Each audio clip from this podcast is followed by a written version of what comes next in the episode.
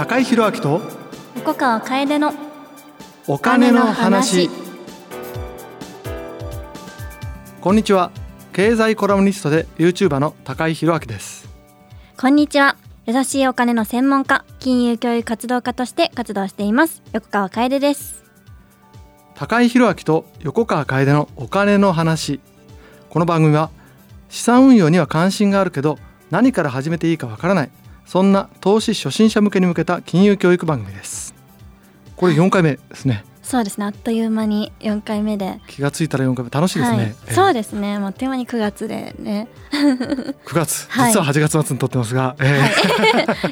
ー 高井さんそんなあの8月にはあのイギリスとかに行かれてたということでしたがどうでしたか？そうそう。あのまあ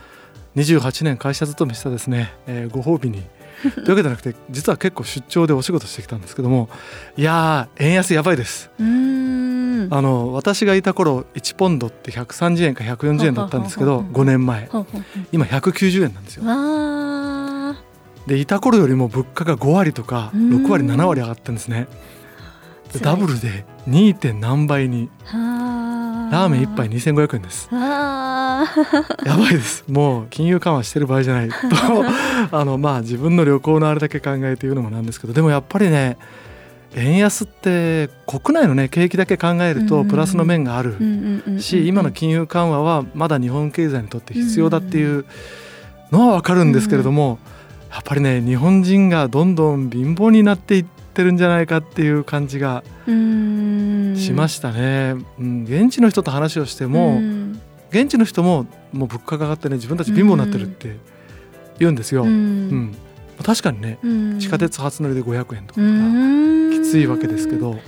確かに確かに。でも旅行の間だけでも辛いしうん。でこれって多分輸入物価とかにも効いてるはずなんでいやー厳しいですね。逆に日本に最近外国の方すごく増えましたよね街に。ああそうそう。日本のインバウンド消費っていうのはもしかしたらちょっとねいい感じになってるのかもしあれはれないですけど。ね向こうから見るともうやっぱすごく安く見えると思うんですよ。よちょうどね私帰りの空港でイギリスのはいヒースロー空港で後ろに座ってるベンチの人たちがイギリス人2人ではい「おい次どこ行く?」みたいな。うん旅行友達だったんうですけど、んで「いや日本行こうよ」うん。言ったらもう片っぽの人が「いや俺昔行ったらめちゃくちゃ高かったよ」って言ったんですけど「何言ってんの今ポンド高いから10ポンドで何でも食えるぞ」って言ったら「行く行く」とかっていう話になってて いやーやっぱ日本安すぎんだなーって、まあそれだけねあのたくさん来てくれるっっていう面あるんですけど、もうちょっと値上げしても大丈夫なんじゃないかっていう気がしましたね観光地。確かに安いですもんね、日本は。まあそういう意味でもねやっぱりお金の価値自分の資産どうやって守っていくか、まあ、お金は大事なのでこの番組では楽しくお金の知識を身につけることができるちょっとためになる話をお届けしていきます。今回は貯金ってどうやるのをテーマに貯金の考え方やすぐにでも始められるおすすめの方法もご紹介します。感想は SNS ハッシュタグお金の話でお願いします。お金の金は漢字話はカタカナです。それでは高井宏明と横川楓のお金の話スタートですラジオ日経高井宏明と横川楓のお金の話。今日の話貯金ってどうやるの？今回は貯金をテーマにお話をしていきたいと思います。私はね個人的に貯金苦手なんそうなんですか？結果的に 1年経って増えてるか減ってるかざっくり見るぐらいのことしかやってない感じなんですよね。これ貯金したいなって思ったのって、まあ、20代後半で子供が生まれてからうーん。かな、したいなというよりもしないとまずいなと思ったっていう感じなんですけどもその時もね、まあ、もちろんね節約するとか考えたんですけどもはっきり言って今でもそうなんですけどどっから始めていいかよくわからないっていうところなんですけど何からしたやったらいいんですかそうですね早速ですが今日のポイントです貯金の方法は収入を増やすか支出を減らす。基本的にはこの2つですよね。やっぱ入ってくるお金を増やすっていうところで、まあ日頃皆さん給与収入の方だとなかなかね入ってくるお金っていうのをいきなり来月から3万増やしたいとか思っても、まあ、できないっていうのが、まあ普通だと思いますのでまあ皆さんが一番手っ取り早くできることが支出を減らすことかなと思います。まあその中でもやっぱ収支を把握することがすごく大事でやっぱ振り返りをしないと逆に何を削れるのかもわからないっていうところで、まあ、支出をきちんと把握して、まあ、増やせる部分と減らせる部分をしっかりと把握するっていうところ。そうかこれが苦手ってことですね私はね。そうですね。あの振り返りでやっぱ、ね、あの使いすぎとかを把握するので そこあのつながってます。はい、なるほど。はい。なんでお金を残していくステップとしては、まあ、貯める上手に使う増やすというところでお金の管理方法は前回の第3回の配信で詳しくお話ししているのでぜひ聞いてみてください。うん。で確かに貯金ってどうするのとかめんどくさいっていう方がほとんどだと思うんですけれども、はいすいません、はい。やっぱあの仕組み化をするっていうところが、まあ、すごく大切でですおねー習慣仕組みにするそうですね。もうあのシステム化しちゃうっていうところで、であの2つ目の今日のポイントとしては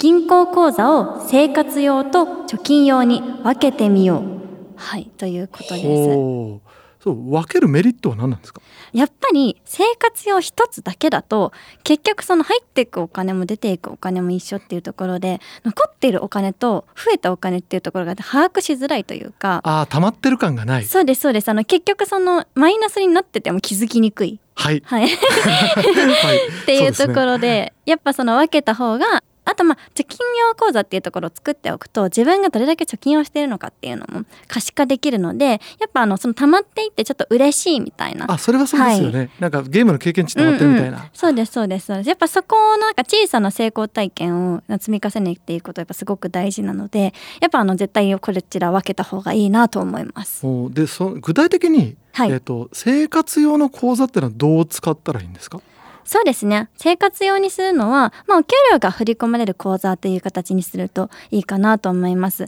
まあ家賃だったりとか通信費水道光熱費といった、まあ、あのいわゆる毎月引き落とされる固定費の引き落としだったり、うんまあ、クレジットカードの支払いだったり、まあ、日頃の、まあ、生活に紐づいているものを生活用口座にするといいかなと思います。うんうんうんまあ、それあの生活用口座を確認すれば、まあ、収支も一目瞭然になりますし、まあ、それバラバラにしちゃうと逆に管理も大変になってしまうので一つにまとめるといいと思います。そうかそうか生活用口座の範囲内でお金が回ってる限りは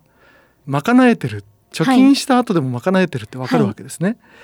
でじゃあ貯金用の口座にはどのタイミングで貯金する額を移すっていうことになるんですか？一般的に言われるのが先取り貯蓄になってるんですけど、うんまあ先取り貯蓄っていうのはお給料からまず振り込まれたら貯金に該当する金額を引いて天引きしちゃうとそうですそうでですそうです、うん。その残りを生活費とする方法でなんですけど結構あの私日頃いろんな方のお話を聞いていて貯金がなかなかうまくいかないですっていう方のお話を聞いてるとこの先取り貯蓄の金額最初に引く金額をすごく高額に設定されてる方が多くてですね。取り崩しちゃうんだ。はい。なんで結局例えば5万円とか貯金ってしちゃうと意外とその5万って結構大きい金額なので残りで生活するってなると、まあ、結局貯金を使っちゃうみたいな方が多かったりしていてはい。そうすると楽しかったのに辛くなりそうですよね。そうなんですよ結局貯金取り崩しちゃう習慣とかもついちゃったりとか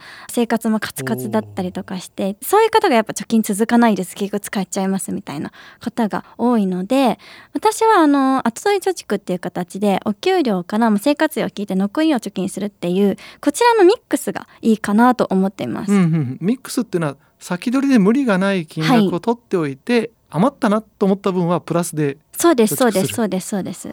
おーなるほど。そうするとあれかな？お給料が出たら、まあ、まずいくらか分かんないけど、はい。例えば1万円とか2万円とか置いといて、はい。これはもう絶対手をつけないぞと,、うんうんうん。とやっておいて月の終わりに今月頑張ったなと思ったらはい。プラスで、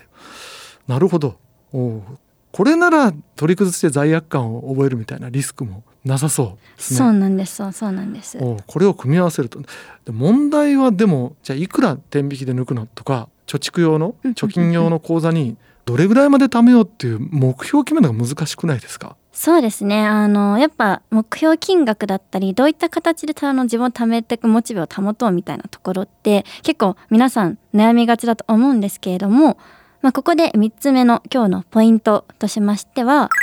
貯金は続けることが何より大事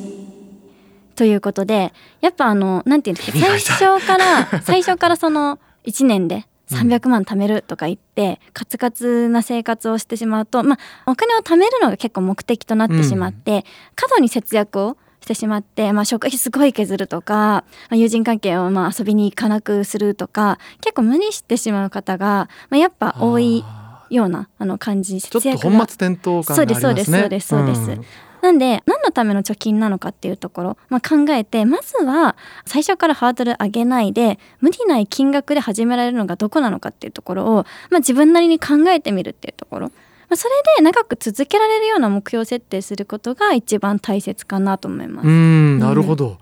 私あの金額目標なかったんですけども、うん。20代の頃にちょこちょこ貯めてたうんうんら100万円超えたことがあったんですよ、うん妙に覚えてるんですよね、うんうん100万円って目標にしてたわけじゃないんだけど、うんあ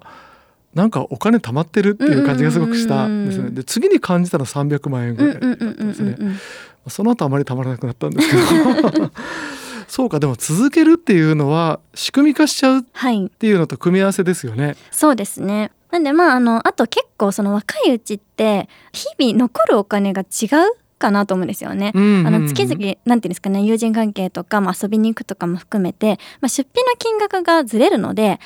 りその細かく厳格に月いくらって決めすぎなくてもいいんじゃないかなというところもあります。むしろ金額よりも3年とかはい。5年とか期間目標にしたのがいいのかもしれない。うんうんうん。そうですね。でやったら自分を褒めてあげるっていうんで、うんうん1万円ぐらい自分にお小遣いあげるとか、うんうん。好きなものちょっといいもの食べるとか。は あ、はい。なるほどね。先ほどねその貯金用の口座作ると貯まっていくのが楽しいっていう話があったんですけども、もうちょっとこう楽しく貯金が楽しめる、えーアイテムとかアプリとかなんかあったりしないでしょうか？そうですね。あの貯金アプリというものがありましてであのこちら私も活用してるんですけどフィンビーという貯金アプリがありまして、うん。ネットバンクに専用の口座が作られましてそのネットバンク上で貯金用の口座を作るみたいなイメージなんですけど本当いろいろな貯金の方法がありまして例えばチェックイン貯金っていう形で特定の場所に行ったらいくらっていう設定ができたりお店に行ったりするとそうですそうですそうです自分のお金が貯まるってことですね。あそうです。自分のお金が貯金用口座に移動するようなイメージ。あー、はい。なるあ同じその銀行内で別勘定みたいな口座を作ってくれるってことですね。そうです。をやってくれるアプリがあってで、まあ、本当あと歩数とかあとまあ特徴的なのがお釣り貯金っていう仕組みで例えば単位を500円に設定した場合、まあ、連携させたクレジットカードで300円の商品を買うとお釣り200円が自動的に貯金用口座に貯められるという仕組みです。あーあの小銭ポケットに突っ込んどいて、はい。家帰ったらジャリアンと貯金箱入れるみたいなこと私やってるんですけども、はい。それをキャッシュレス口座でもできるっていそうですねそうですそうです。キャッシュレスの決済でもはい。できると、そうなんおおそっちの方がいいですよね。ねかさばらなくて、はい。あれ小銭貯まると大変なんですよ本当。そうなんです。はあそそうするとはい気がつくと貯まってるみたいな、そうです。お釣り貯金に関してはお金を使うとお金が貯まるので結構その使う罪悪感みたいのを私は実際ちょっと減ってたりもします。これはなんかちょっと自分を騙してる感じもしますけどもねまあまあまあまあまあ。いやでも大事ですよね、はい、仕組み化っていう意味ではそういう仕組みがあのアプリでできるっていうのはすごくいいかなと思います。チェックインするとっていうのはいいかもしれないですね、はいそれ例えばスポーツジムとかにしとけばうんうんうん。頑張ったから1日500円ってまあこれも自分のお金なんだけどなんとなくうんうんうん溜まってんなと思うと俺頑張ってんなっていう気がしますよね。ジムも頑張って貯金もしてるみたいな。おーなるほどなるほど。貯金ってね今おっしゃったようにいろいろやり方もセオリーみたいなのがあったり、まあ、ツールもあったりっていうことなんですけど、割とね例えば若い人なんかに金融とか投資のお話をした時でもまず貯金ってどうやったらいいか分かんないっていう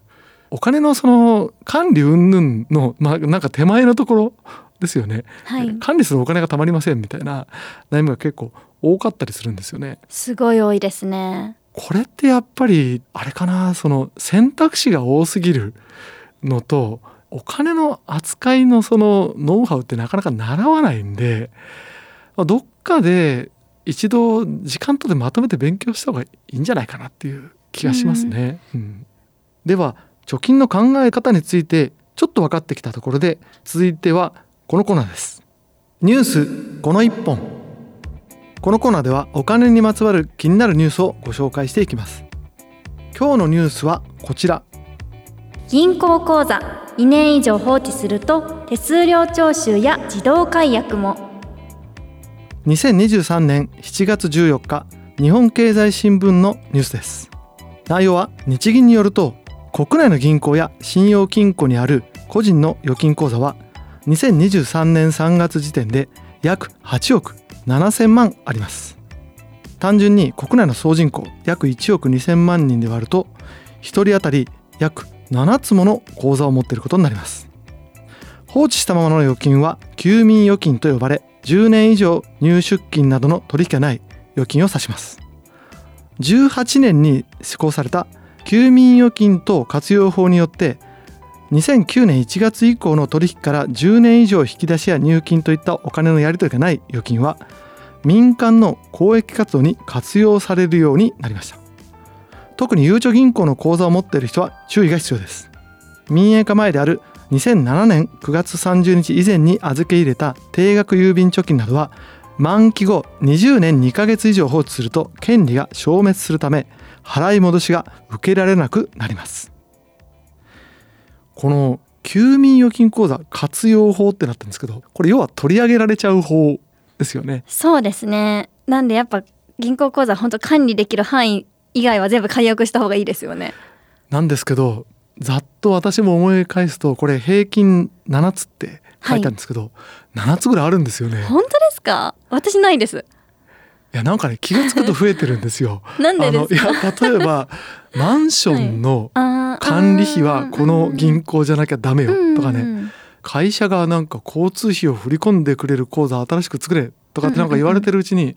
あれあれあれって気が付いたらね7つくらいに年を重ねていくことに だんだんね口座増えてるんですよ。やっぱ管理できなくなってますね。いやそれもあの絞りましょう。はい、一つはね残高ゼロにして、うん。えー、もう休眠になってるんですけども、うん、ダメですね。休眠させられないのもありますね。これどうしたらいいんですかね。でも逆にその絶対使わなきゃいけないもののやつに他のなんか自由なもの寄せるみたいにすればいいんじゃないですか。ああなるほどね、うん、なんとなく残高残してなんとなく放置しちゃってますね私は。お金もったいないです。そうですねちゃんと集めればそうですよね投資に回したりとかっていうこともできるわけだし。えー、でも口座が分散しちゃう問題はななかなかね根が深いんですよねそのね取引先との関係とかもあったりするんでね。でもお金をどこに置いておくかってありますよねそれこそ貯金のするお金をどこに置いておくかってよく聞かれます。普通預金の金利が高いところに置いといた方がいいですかみたいなところで、うんうん、やっぱ今ネットバンクだと結構普通預金の金利がメガバンクより高いものもあったりとかするので、うん、貯金を本当に銀行口座でずっとしていくっていう風になったらもしかしたらその普通預金の金利が高いところに置いといた方が、まあ、いいとか、やっぱお金の置き方みたいなところで銀行口座結構関係してきますよね。確かに。預金口座ってことでいうとあれもありますよね外貨預金。はい。これも合わせるともうちょっと数が増えることに今気がつきました。これなんかあれですね。ちゃんとエクセルとかで自分で一覧表を作って管理した方が。家計簿アプリですよ。あ家計簿すみません、はい、すみません、はい、家計簿アプリですね、はい、はい、そうだこれ勉強したんだった、はい、私エクセルでやってるんですけど。全部連携できますから、はい、家計簿アプリ。勉強します。あとねこういうあのニュース出てくるときに平均貯蓄額って出てくるじゃないですか。で一人頭2022年の家計の金融行動に関する世論調査。これで言うと平均貯蓄額日本人一人1150万円とかって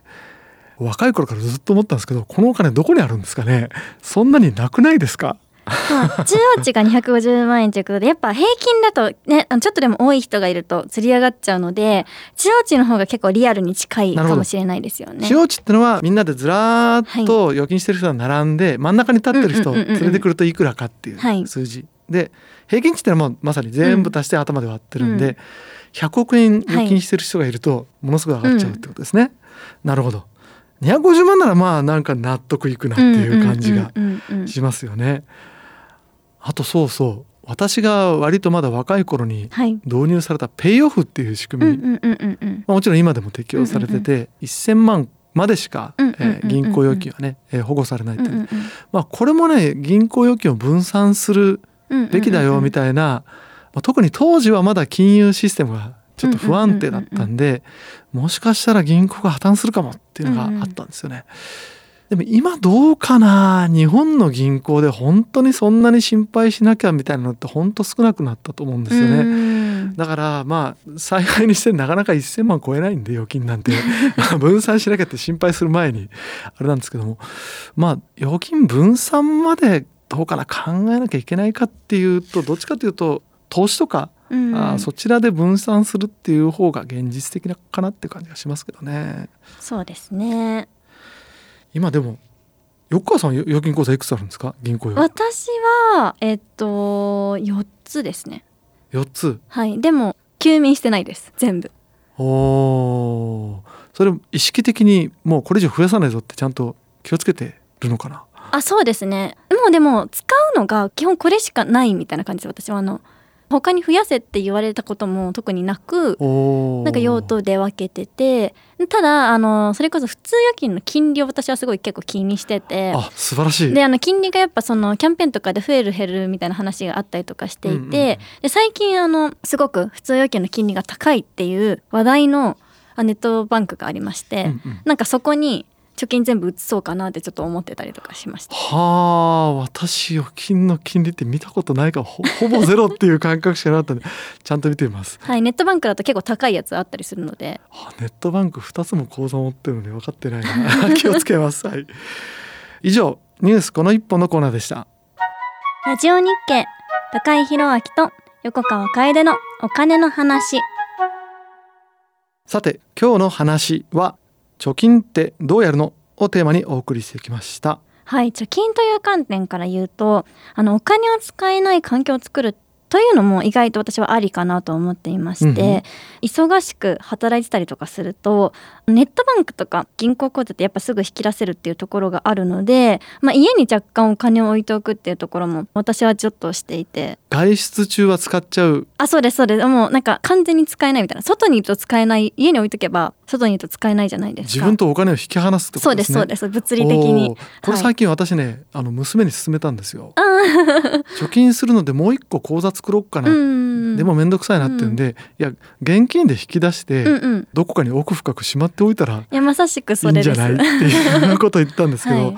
なるほどね。お使えないようにする。そうですね。で別にね貯めておいてどっかに使わなきゃってなったらまあ振り込みでやったっていいし、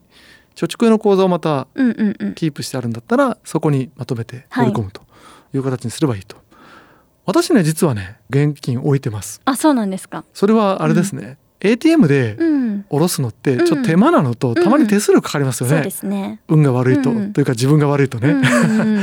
なので ATM 代わりに自宅に少しだけまとめて置いといて、うんうん、あいるなと思ったらそこから1枚2枚引き下ろすっていう、これちゃんとね隠し場所を決めてあるんで、えー、家族にはバレないように。あそうなんですね。本当にあの隠されてるんですね。そうです。でも実際ねあの本当おっしゃる通り急に現金が必要みたいな場面ってまあ結婚式とかまあいろいろとあるそうそうそうそう。ありますもんね。そうそう、うん、ちゃんとピン札もね、うんうん、これはあの使う用とは別にキープしておくと、うん、あと実は細かいのも用意しておくと便利なんですよ。千円札もね何かの時に便利なので。確かに確かに確かにいや今時まさかタンス預金のおすすめをすることになるとは思いませんでしたけども。まあ意外とね、ま、手段としてありですよねありはありですよね、うん、うん、